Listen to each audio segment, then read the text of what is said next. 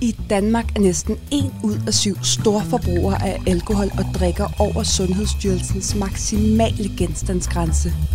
Det betyder også, at ca. 122.000 børn lever i familier med et decideret alkoholmisbrug. Og det har alvorlige konsekvenser for børnene helt ind i voksenlivet. I denne podcast skal vi kigge nærmere på alt det, der kan fylde, når man er voksen barn af en alkohol- eller stofmisbruger. Så er det andet afsnit af podcasten Tømmertanker, og det har været lidt længe undervejs, da vi som resten af verden blev ramt af corona. Men nu har vi fået vores eget podcastudstyr og er klar på nye afsnit. Udover udstyr, så har foreningen Tuba Ungdom, som producerer denne podcast, skiftet navn til Tuba Nu. Og det kan I læse mere om på foreningens Facebook og Instagram. Mit navn er, som I måske husker, Amalie, og jeg glæder mig virkelig til at tømme tankerne med jer endnu en gang. Til at hjælpe mig med det, der har jeg besøg af to frivillige og medlemmer fra Tuba Nu, som er kommet rigtig langt fra. Så øh, Laura, vil du præsentere dig selv og din baggrund, og hvor du kommer fra i landet? Ja, det vil jeg gerne. Øh, jeg bor i Aarhus, og jeg læser til sygeplejerske, og jeg er 23 år, og i min familie er det min far, der er alkoholiker og velkommen til dig, Carla. Hvem er du? Hvad er din baggrund, og hvor kommer du fra? Jamen, øh, jeg bor i Odense, øh, hvor jeg arbejder som sygeplejerske, øh, og jeg er 30 år og er gift og har en lille datter. Og i min familie er det både min mor og far, der er alkoholikere. Tak for præsentationen. I dette afsnit skal vi ind på emnet parforhold og nære relationer. En relation kan forstås som vores forhold til en anden person. Det kan være relationer til ens forældre, ens søskende, ens nærmeste venner eller ens kæreste. Det handler om venskab, fortrolighed, intimitet og nærvær. Når et menneske fødes, har det automatisk evnen til at knytte sig til andre. Vi søger alle kærlighed og tryghed, og når vi føler os svigtet eller forladt, så oplever vi sorg, vrede og nogle gange begge dele på samme tid. For nogle mennesker falder relationen dem meget naturligt, men for voksne børn af alkohol- eller stofmisbrugere kan det være nogle udfordringer, da det vi lærer i vores tidlige relationer former måden, vi knytter os resten af livet. I en sund tilknytning vil der være en voksen, som er nærværende og ansvarlig. Forældrene har blik for, hvad barnet har brug for og ønsker. Deraf bliver barnet tryg ved at udtrykke sine behov. I en misbrugsfamilie sløres forældrens blik til barnets behov og fremtiden. Barnet vil her lære at holde sine følelser tilbage og få et stærkt behov for kontrol, og det er der altså mange, der tager med ind i kærlighedslivet. Barnet får også et større fokus på andres behov og nedtrykker evnen til at mærke egne behov. I sidste ende der medfører det en utryg følelse, usikkerhed og en oplevelse af at være uelsket. Tilknytning bliver dannet i de første år af livet, og når man er vokset op i en tryg tilknytning, så kan man forlade den usunde relation i tide, hvorimod den ambivalente tilknytning har tvivl i relationer og har brug for anerkendelse. Dette kan have negative konsekvenser for deres nære relationer, og de kan nærmest finde mere tryghed i det utrygge, da det er det, de kender. En ting er i hvert fald sikkert, når vi taler relationer. Man påvirkes af dem konstant. Hvordan har I generelt oplevet relationer igennem jeres liv? Jamen, øh, jeg personligt har haft rigtig svært ved de her tætte relationer, og jeg har haft rigtig svært ved at lukke folk ind.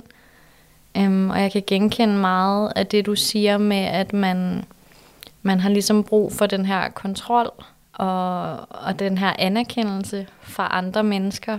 At jeg i mine relationer føler, hvordan andre ser mig, afspejler min værdi. Jeg synes, ligesom øh, Laura siger, det her med ens egen værdi i forhold til relationer, øh, men jeg har haft det modsat.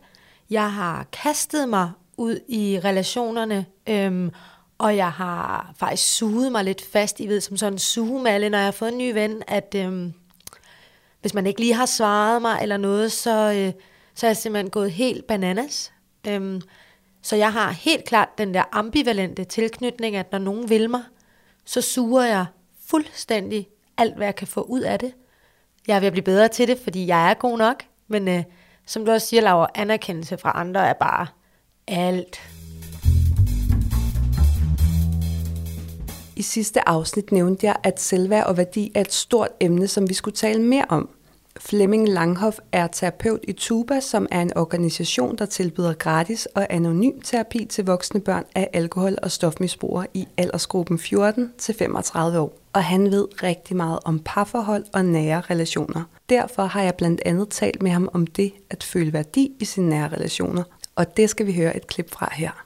Når vi taler om parforhold og nære relationer, så er vi inde på et af de områder, som for mange unge, der går i tuba, eller som er vokset op i familier med alkohol eller stofmisbrug, kan være hjerteskærende at befinde sig på, fordi det kommer til at handle om, at man skal finde ud af, at man egentlig har værdi, og man er værd at elske. Man kan egentlig også starte med at sige, at der er mange af de unge, vi snakker med i tuba, som har sådan en oplevelse af, at de sådan lige så langsomt får, får sådan fodfæst i deres eget liv. Der er ting, de får styr på. Det er blandt andet studieliv, lejlighed, relationer osv. Sådan lidt. Og så rigtig mange har en oplevelse af, når de åbner den dør, der, hedder, der står kærlighed på at gå ind i den, så er det som om enormt meget af det, de har lært og måder at passe på sig selv på, det forsvinder simpelthen. Følelse af kontrol forsvinder. Øh, og rigtig mange de har en oplevelse af, at når de skal have et andet menneske tæt på, at så kommer det til at handle om, at de skal finde ud af, om de er gode nok om de er værd at elske, om de har værdi simpelthen. Så der er rigtig, rigtig meget på spil, når man tør få et andet menneske tættere på. Det udspiller sig ofte ved, at man bevidst eller lidt ubevidst begynder at teste sin partner. Fordi man kan sige, at der er sådan to positioner, som man tit bliver, bliver, bliver nysgerrig efter. Det er enten det der med at få bevist en gang for alle, at jeg ikke har værdi. Og hvis vi kan få bevist det hurtigt, så kan jeg komme væk fra det her parforhold. Eller også kan jeg måske endelig få den her følelse af, at jeg har værdi, og jeg er vigtig. Så det er tit det, man sådan går ind i et parforhold med og leder efter. Øh, og nogle de næsten sådan ja, instruerer eller lidt lokker deres partner i fælder for at få det her bevis. Der var en, der hun fortalte mig på et tidspunkt, øh, hun havde sin kæreste med hende, så de, de, de var åbne, og vi må godt, øh, han kunne godt snakke mere om det. At hun sagde selv, at hun i starten af, af, af parforholdet, simpelthen havde, det første års tid, havde testet ham helt vildt meget. Hun er svær ved at tro på, at han var så regulær, og han var så stabil og, og, og respektfuld, som han var. Hun havde svært ved at tro det, så hun begyndte sådan lidt at teste ham. Og det kunne være sådan noget med, at hun kunne for eksempel sige, jeg, øh, jamen, vi er faktisk inviteret til konfirmation over i Vestjylland, og mine forældre har sagt, at de gerne vil have, at du kommer med og sådan noget. Har du lyst til det? Og det troede hun egentlig ikke, han ville. Men han sagde, det vil jeg rigtig gerne. Jeg, jeg tager med dig over, og det glæder mig til at møde din familie og sådan noget. Hun var sådan lidt forundret over det at han havde lyst til det. Så hun begyndte sådan, som ugerne gik sådan op til sådan at sige, med det hvad, jeg har faktisk tænkt på, skat, at jeg kan egentlig godt forstå, hvis ikke du tager med over, fordi det passer måske dårligt den weekend, du skulle ind til håndbold, og du har den store opgave. Og han sagde igen, jamen jeg vil rigtig gerne med. Hun sagde, vi kan ikke forstå det rigtigt. Så, så, så som hun blev ved med at spørge ham til det, så begyndte han at tænke, fortalte han mig, jeg tror, hun har fortrudt, hun har inviteret mig med, simpelthen. Så næste gang hun sagde til ham, ved du skat, du behøver ikke tage med, så sagde han, men du har ret ved du hvad, jeg tror bare, det gør vi bare på et andet tidspunkt. Og så eksploderede hun fuldstændig. Han stod sådan med håret blæst helt tilbage og tænkte, hvad sådan sker der? Hun sagde, du er bare falsk, du har aldrig vil med, og jeg kan ikke stole på dig. Så videre. Sådan hun sagde, men jeg troede bare ikke, jeg tror bare, du havde misforstået, eller du havde fortrudt det simpelthen, ikke også? Hun er simpelthen så svært ved at tro på det der med, at der var en, der var bare som bestandig og vedholdende, og ville hende simpelthen, ikke også? Og så kan man begynde at teste det, man kan sige, projektet er jo egentlig meningsfuldt nok. Man, man kan være bange for, at man er vigtig nok, ikke også? Men det, er jo ret, det, kan, det kan i hvert fald være ret ødelæggende for forhold, det her med, at man ikke taler direkte ud om tingene, men sådan prøver med sådan mere eller mindre sådan spidsfindighed at teste partner, ikke også? Det kan være svært at sige, hvad det er. Det er så dejligt, at du er så sød ved mig, og jeg kan også mærke, at jeg er rigtig svært ved at tage imod det. Det er svært for mig at have en forventning om, at du bliver ved med at gøre det. Min, min forventning er egentlig, at jeg bliver svigtet af dig på et tidspunkt der er mange, der, har, der kan have sådan en, en bekymring for, at, at hvis partneren er rigtig sød og rigtig regulær og stabil og sådan noget, at det er for godt til at være sandt, simpelthen. Egentlig, og det lyder lidt paradoxalt at sige det på den, på den måde, egentlig er der mange, der meget nemmere kan finde sig til rette i forhold, der er lidt usunde, fordi det kender man måske. Det der med, at folk ikke altid lige gør, hvad de siger, eller at de ikke altid er så stabile og så videre, sådan det, det kender man til. Men det kan være meget, meget uvandt for, for en, at der er en, som kigger ind i øjnene og er stabil og, og gør, hvad de siger, sådan lidt, og man kan næsten have lyst til lidt måske lidt det samme, som hvis man går derhjemme og leder efter tomme flasker i, øh, i skabene, at det kan næsten være en befrielse at finde dem, fordi så kan jeg slappe af, ikke også? Men det der med at have tillid til, jamen, tænk hvis han eller hun bliver ved med at og bare leve op til det, de siger, ikke også? Det, det kan være svært, og, så, og man kan næsten have tænkt, der må, samtidig høre unge herinde sige sådan lidt, de næsten tænker, der må være noget galt med dem, med partneren, hvis de er så søde og så videre. Sådan, der, der må være et eller andet, der gør, at de ikke er helt normale, simpelthen, ikke også? man kan sige, at vores følelse af, hvor meget vi selv oplever, at vi egentlig har værdi, og hvad, hvad, hvad vi er, om vi er værd at elske, påvirker jo meget vores evne til at tage imod de følelser for andre mennesker også. Altså, så, så man kan have svært ved at tro på det, ikke også? Man kan sige, at der er sådan lige frem proportionalitet mellem vores følelse af værdi, og hvordan vi kan tage imod kærlighed, faktisk også, ikke også? At det kan give mening for os, hvis vi selv synes, at jeg er okay, som jeg er.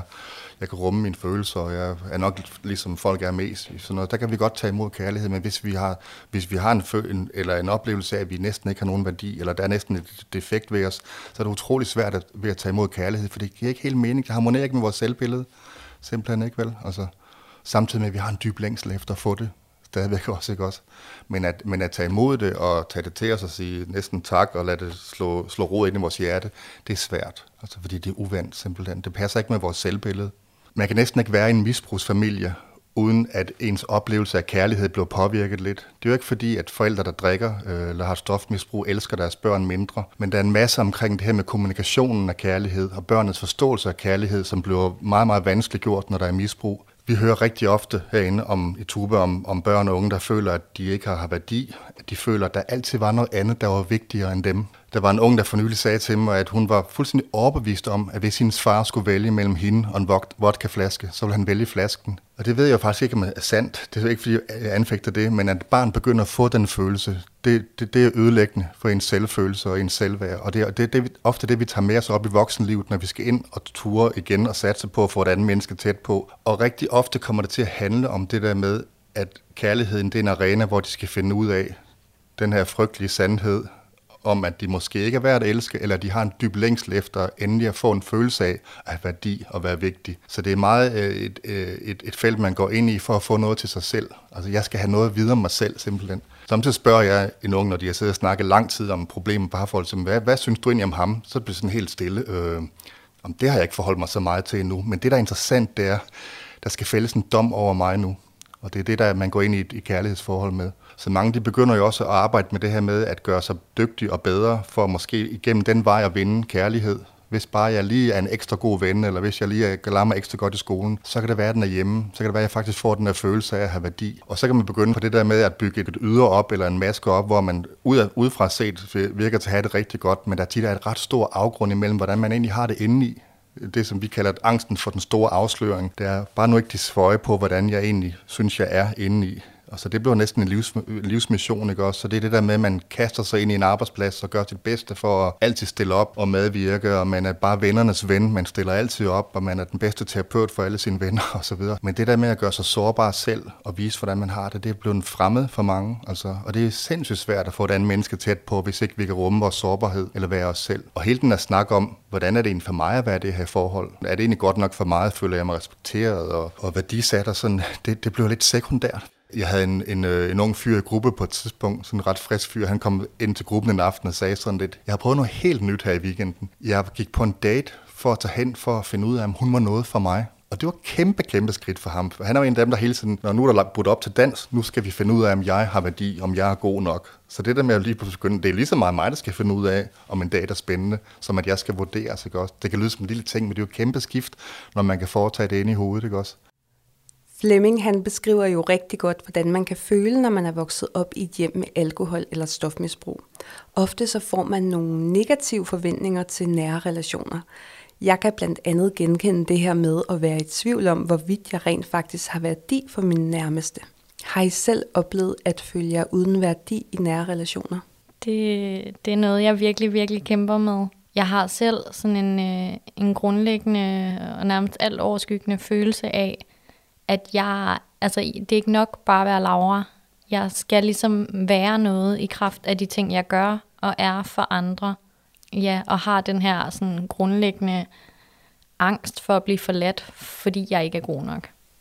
Overkompenserer du så lidt nogle gange? Ja, det gør jeg virkelig. Jeg, jeg er rigtig meget op i min, i min relationers hoved, og hele tiden tænker, hvad har de brug for, at jeg skal gøre? Om jeg skal nok være den allerbedste veninde, og jeg skal kunne forudse alting, og også øh, altså i forhold øh, skal være den allerbedste øh, kæreste, og jeg skal bare kunne det hele. Ja. Altså jeg synes, jeg mærker det rigtig meget, når jeg sådan ses med mine veninder, så kan jeg mærke, at jeg har sådan en tanke tit om, hvorfor er du sammen med mig? Altså hvorfor bruger du min tid sammen med mig nu? Og øh, når vi går herfra, synes du så, det har været hyggeligt nok? Har jeg været sjov nok? Øhm, er jeg klog nok? Øh, og det, jeg synes, der hvor at det påvirker mig mest lige nu i livet, er på min arbejdsplads. Jeg bruger voldsomt meget energi på, om jeg gør det godt nok. Hvem taler de om, når jeg går ud af rummet? Det er nok mig. Hvem er måske ikke dygtig nok? Det er nok mig. Og det er virkelig opslidende, men jeg arbejder på det. Øh, men jeg kan virkelig godt genkende det der med værdifølelsen. Ja, jeg kan også genkende det her med, at øh, når man har været sammen med folk, så har man et større fokus på, om de har hygget sig, end man faktisk selv har hygget sig. Lige nøjagtigt. Lige nøjagtigt. Det er vigtigere, om de har det sjovt, end man selv har det sjovt. Øh, jeg har faktisk for nylig haft sådan en, en ret vild oplevelse med det der. Jeg har haft en veninde, jeg havde haft i 10 år, tror jeg. Øhm, og vi var bedste veninder. Totalt besties. Øhm, og var der for hinanden, og jeg kunne egentlig slappe lidt af. Men så brød hun ligesom kontakten, og jeg blev enormt ked af det og vred og alt muligt. Men nu, et år efter, kan jeg godt mærke, wow, jeg var veninder med dig for at have en veninde. Og det har jeg virkelig oplevet mange gange, at jeg ikke har kunne sige, du er jo ikke noget for mig. Det har bare været, du er der, så jeg skal også værdsætte dig. Øhm, og det er jo nok den der ambivalente tilknytning, at du giver mig positiv opmærksomhed. Ja tak. Ja, og så måske også det der med, at man putter, kommer til at putte folk op på en pedestal over en selv. Ja, virkelig. Helt sikkert. Og også, ja, især det her med, at man aldrig stopper op og tænker, men er ham her egentlig noget for mig, eller er den her veninde egentlig noget for mig? Det, det er også noget, som, som jeg har ekstremt svært ved. Mm. At jeg hele tiden tænker, men er jeg god nok for dem? Og måske burde tænke, men er de gode nok til mig? Ja, det var også øh, meget sjovt der, hvor Flemming siger til sidst, at han havde en, øh, en ung fyr, der havde været på date, og sådan, Åh, er hun må noget for mig? Ja. Øhm, det er jo, den er jo meget god at tage med videre i livet, både i forhold til kærester og nye venner. Ja. Altså, jeg er jo godt gift og alt muligt, og det er en helt anden historie, hvordan jeg er blevet det, men jeg kan mærke, at hvis vi bliver uvenner, eller hvis han kritiserer mig, eller et eller andet, så selvom jeg er så sikker på ham, så tænker jeg, jeg er jo heller ikke god nok til dig. Nu går du fra mig. Eller nu, nej, skal jeg gå først? Hvis nu jeg går først, så ved jeg, hvad jeg har at gøre med. Ikke? Altså, det er virkelig et show, man kan lave op i sit eget hoved, fordi man ikke selv føler, man har værdi. Og det går også ud over ens nære relationer. Ja, det kan næsten sabotere dem jo. Hvordan har det været i forhold til at føle værdi i jeres barndom? Altså, øh, i min barndom, der øh, altså, det er sådan, det er sådan egentlig en ret sjov ting, der kommer op i mit hoved, men, men jeg købte rengøringsmidler og sådan noget, fordi øh, hjemme ved alle de andre, der, øh, der var der rengøringsmidler, og de havde den der rigtige skoletaske, og deres mor og far var sammen, og der var en hel masse ting på den måde, så jeg tror, jeg kompenserede med de ting for at prøve at have samme værdi, for selvfølgelig havde jeg ikke samme værdi som dem, øh, fordi min mor arbejdede ikke, og de var skilt, og så jeg tror, det var sådan, det påvirkede mig, at gennem hele mit liv har andre været mere værdifulde, men jeg fik en eller anden koop-mekanisme, da jeg var lille, til ligesom at, at være i det. Øh, og det kunne være at have den rigtige håndsæb, der var i reklamen eller andet. Det er sådan helt tosset, men øh, det, var sådan, det var sådan, jeg gjorde. Følte du dig værdifuld i forhold til dine forældre? Øh, ja, altså til dels, jeg synes, det, det var sådan lidt forskelligt, øh, hvem af dem vi også taler om. Jeg er ikke i tvivl om, at de begge to øh, elsker mig, men der var jo tider, hvor at, at der kunne man godt mærke, der skulle man lige lade far være. Øhm, det var ikke lige nu, og man ligesom øh, havde de her satellitter ude for, hvornår er der god kontakt, og hvornår er det okay, men jeg har, jeg har aldrig været i tvivl om, at, at de har elsket mig, de har bare haft en lidt sjov måde at vise det på, som man lige skulle lære at være i. Ja, altså jeg kan også godt huske det her, lige fra jeg var barn, med at føle, at man, man skulle kompensere. Øh, og det er faktisk noget nu, når jeg lige tænker mig om, der egentlig går rigtig langt tilbage, at, at jeg havde især et behov for at have det rigtige tøj. Og det skulle være det helt rigtige. Det var, det, en kopi var simpelthen ikke godt nok. Det skulle være det nyeste og det smarteste. Og det, det var min måde at kompensere på en eller anden måde. Øhm, og også for at prøve at skabe det her øhm, jamen, billede udad til, at øh, for, jeg ved ikke, om man kan sige dæk over øh, de ting, jeg egentlig følte, der var galt. Øhm, men jo, jeg følte, at jeg skulle kompensere for, at jeg var god nok. Ja. Altså det her med, som Flemming siger, at udstille de her ultimatumer, om ens forældre vil vælge flasken eller ens selv, øhm, synes jeg er enormt relevant, men selvom at nogen i min familie måske har valgt det frem for mig, så er jeg også bare blevet så voksen, at jeg godt kan se, at det måske ikke altid er et valg. Men om det så er en undskyldning igen for min egen værdi, det kan jeg ikke svare på. Eller om det også er en måde at, at være i det på i forhold til ens forældre. Øhm, og det var enormt, altså jeg har gjort det, og jeg har spurgt, og jeg har fået det svar, jeg ikke ville have. Men det er ikke sådan, så at jeg ikke ser min mor mere, for jeg tror bare, at jeg bliver nødt til at hvile i, at jeg stadig er hendes barn, og at det er jo nok ikke et bevidst valg, som Flemming siger, at forældrene gør det jo ikke for at være onde.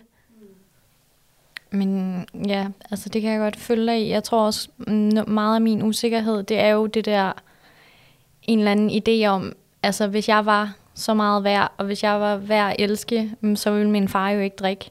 Altså, så ville han jo være en, en far, der var der og var nærværende, og så vil han jo ikke vælge at, at gøre det, der skader hans familie. Jeg kan også huske i mit barndomshjem, der var det meget, jeg tror jeg meget, jeg havde en følelse af, at det hele handlede om flasken. Mm. Øhm, så hvor jeg sådan kunne se måske i nogle mere velfungerende veninders liv, der handlede det meget om, mm, hvordan kan børnene have det godt? Hvad kan vi finde på aktiviteter til dem? Hvad kan vi lave af det med dem? Og så kunne, følte jeg lidt, når jeg så var derhjemme, så var det mere sådan et, et fokus på til aftensmaden. Har du nu drukket igen? Øh, sådan nogle ting, der blev fokuseret på, øh, hvor jeg sådan kunne se kontrasten i forhold til mine veninder. Mm.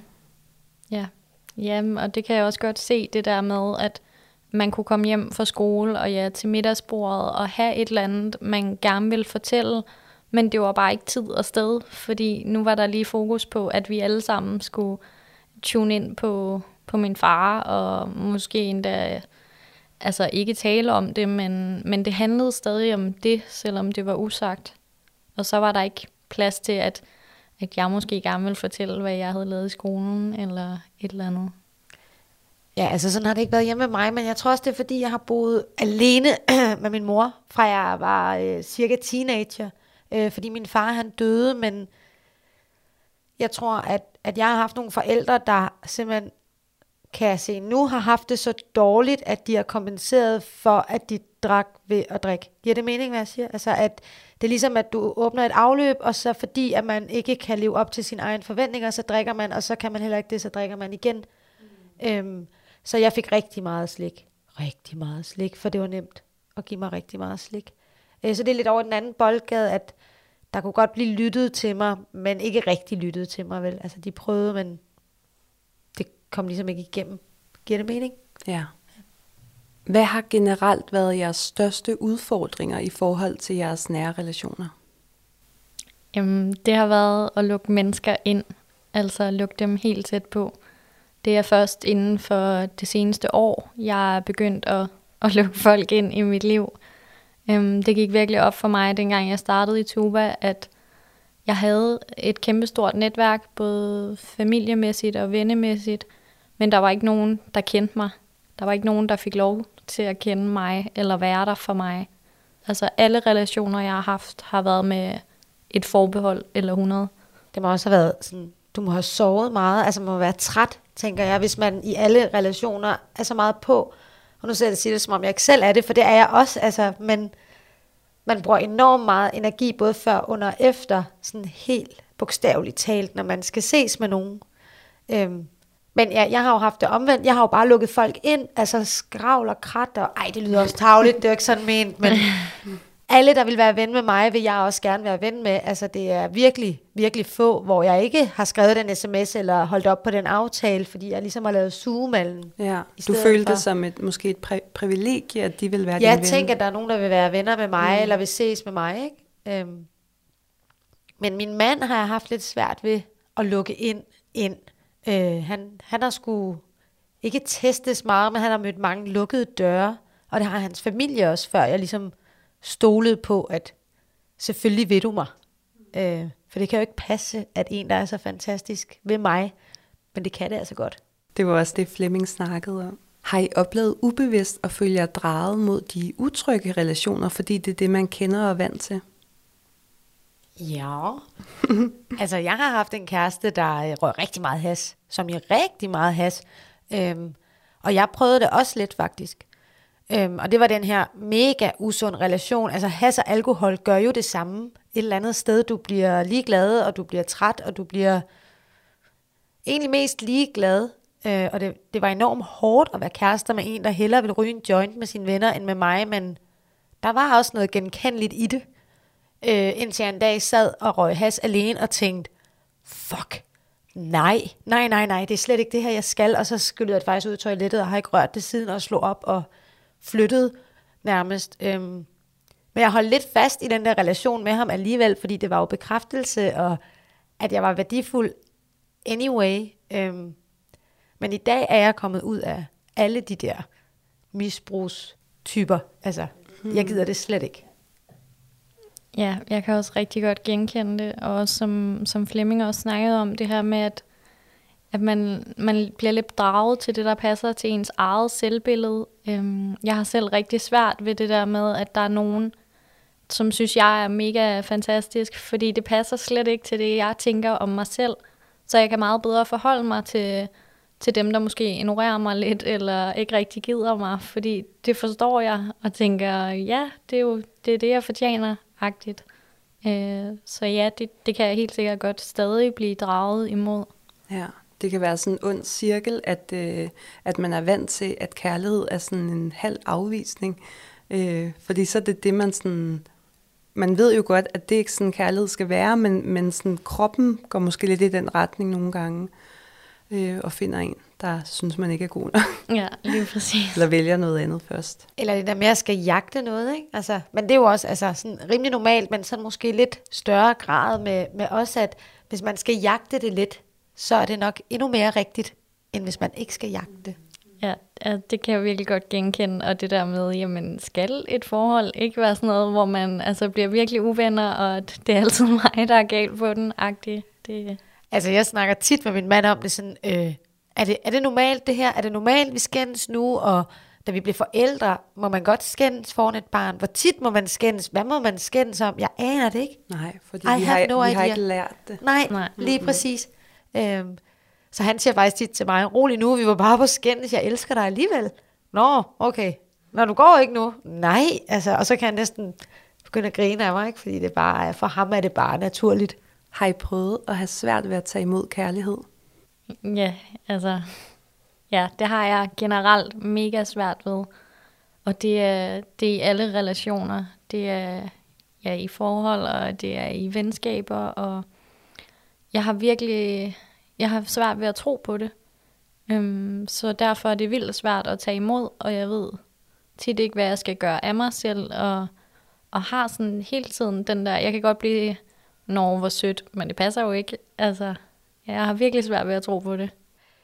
Faktisk sådan helt ærligt, så ham jeg er gift med nu, og skal være det resten af mit liv, han er den første, der har kunne øh, give mig kærlighed, og som jeg har kunne give kærlighed til, uden det var et problem, fordi han også er en, en støbning. Kender I de mennesker med store, brune øjne, der bare, man kan kigge lige igennem, og øh, han er meget direkte. Jeg elsker dig.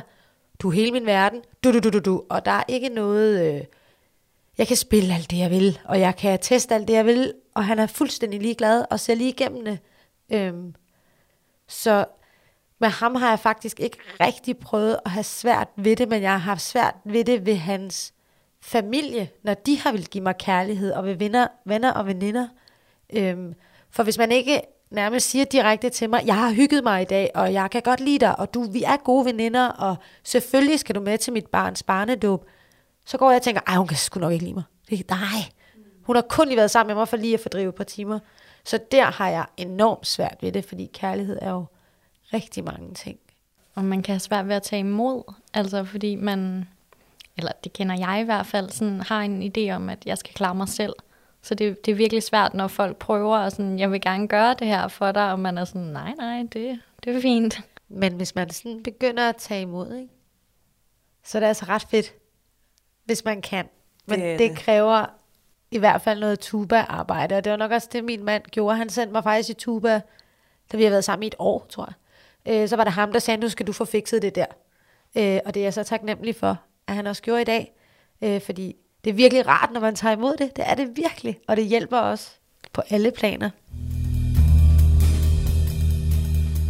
Her slutter første del af parforhold og nære relationer. I næste afsnit taler vi videre om emnet og har fokus på frygten for afvisning.